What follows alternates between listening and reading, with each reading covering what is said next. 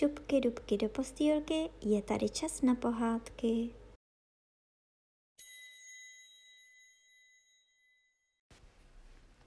Dnes vám budu povídat pohádku Hloupý Honza. Na jednom venkovském starém dvorci hospodařil starý statkář. Měl dva syny tak chytré, že polovina té chytrosti by pro ně byla stačila. Chtěli se ucházet o dceru královu. To také směli, protože princezna dala prohlásit, že si vezme za muže jen toho, kdo s ní bude chytře hovořit, třeba by to byl venkovský chasník. Oba se na ty námluvy připravovali osm dní. To byla nejdelší lhůta, ale také úplně stačila, neboť oba již mnoho věděli a to bývá užitečné. Jeden znal z paměti celý latinský slovník a tři svazky novin, a to odpředu i pospátku. Druhý se naučil z paměti všem paragrafům zákona a tak myslil, že může hovořit o státních záležitostech. Kromě toho také uměl vyšívat popruhy, neboť byl obratný a měl hbité prsty. Já dostanu princeznu, říkali oba, a proto dal otec každému krásného koně. Ten, který uměl slovník a noviny z paměti, dostal vraníka a ten, který se vyznal v paragrafech a vyšívání popruhů, dostal koně bílého jak mléko. Potom si namazali koutky úst rybím tukem, aby jim řeč lépe jela, až budou hovořit s princeznou. Všechna dvorská čeleď byla na dvoře, aby viděla, jak budou vsedat na koně. A v tom přišel třetí bratr. Byli totiž vlastně tři, ale oni s ním nejednali jako s bratrem, neboť nebyl tak učený jako oni dva a nazývali jej jenom hloupým Honzou. Kam pak se chystáte, že jste se tak vyšňořili? Otázal se. Ke dvoru, abychom hovořili s princeznou. Co pak si neslyšel, co bylo po celé zemi vybubnováno? I vyprávěli mu to. Tisíc kulí a granátů, to tam musím také, řekl hloupý Honza. Bratři se mu ale vysmáli a vyjeli. Táto, dejte mi koně, zvolal hloupý Honza. Dostávám takovou chuť oženit se. Vezme-li si mě princezna, tak si mě vezme. A nevezme-li si mě, tak si já vezmu přece jí. Ty toho nažvaníš, řekl otec. Tobě nedám žádného koně, vždyť neumíš mluvit. To tvoji bratři jsou jiní chlapíci. Když mi nedáte koně, odsekl Honza, vezmu si kozla. Ten je můj a unese mě dobře.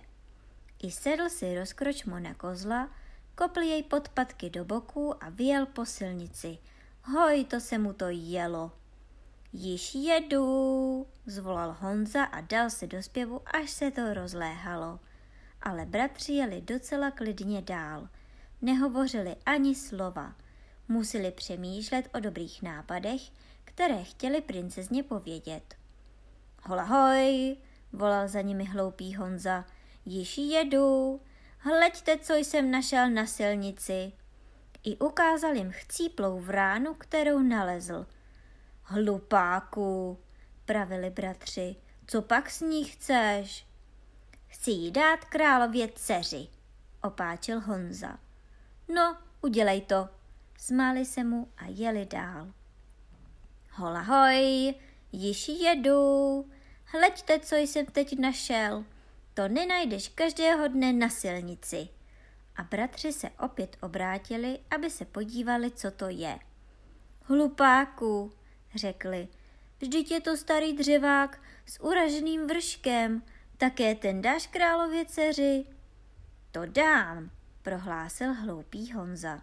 Bratři se smáli a jeli dál, až jej hodně předjeli. Hola hoj, tady jsem, volal za nimi zase hloupý Honza.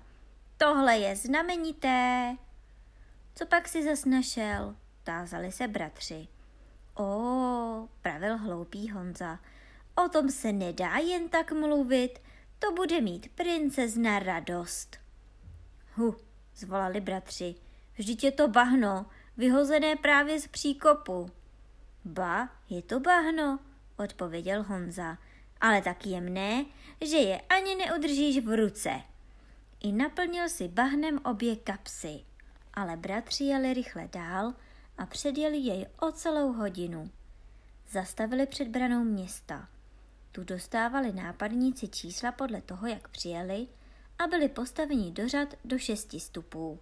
Stáli tak hustě, že nemohli ani hnout rameny.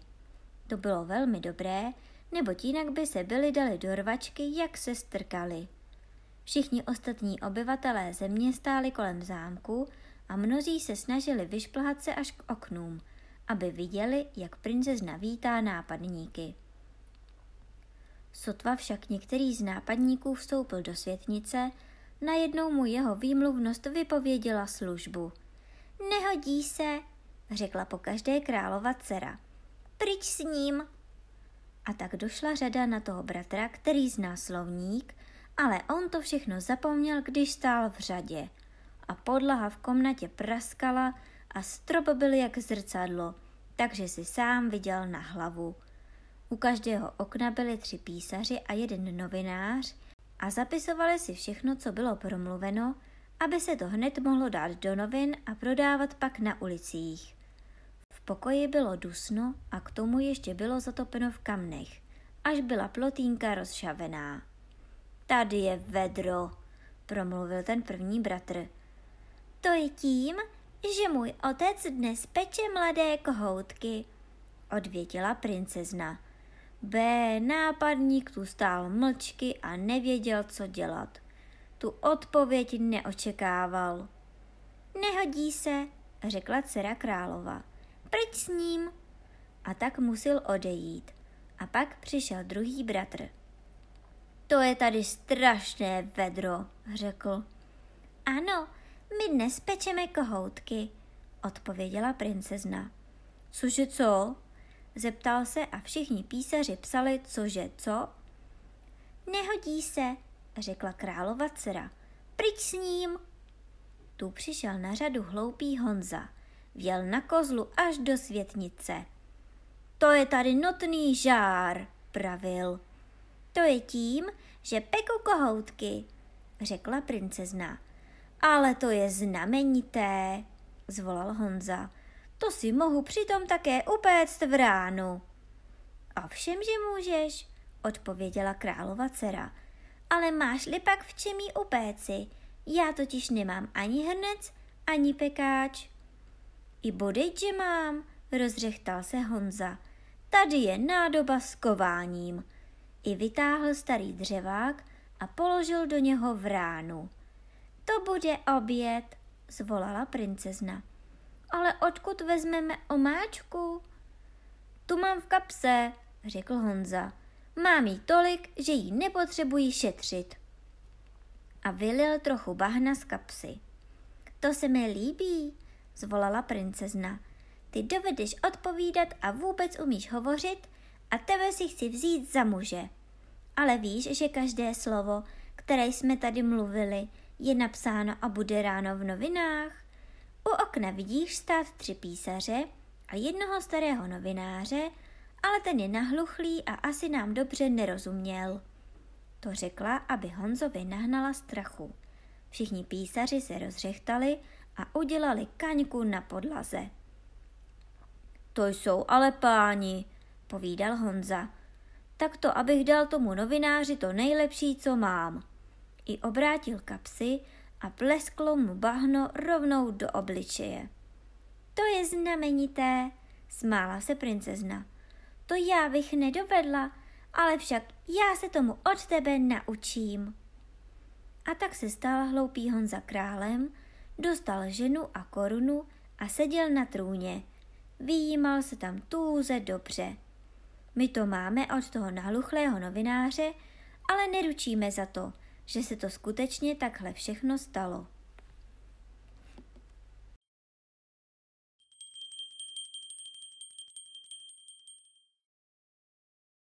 A teď už zavřete očička a krásně si vyspinkejte.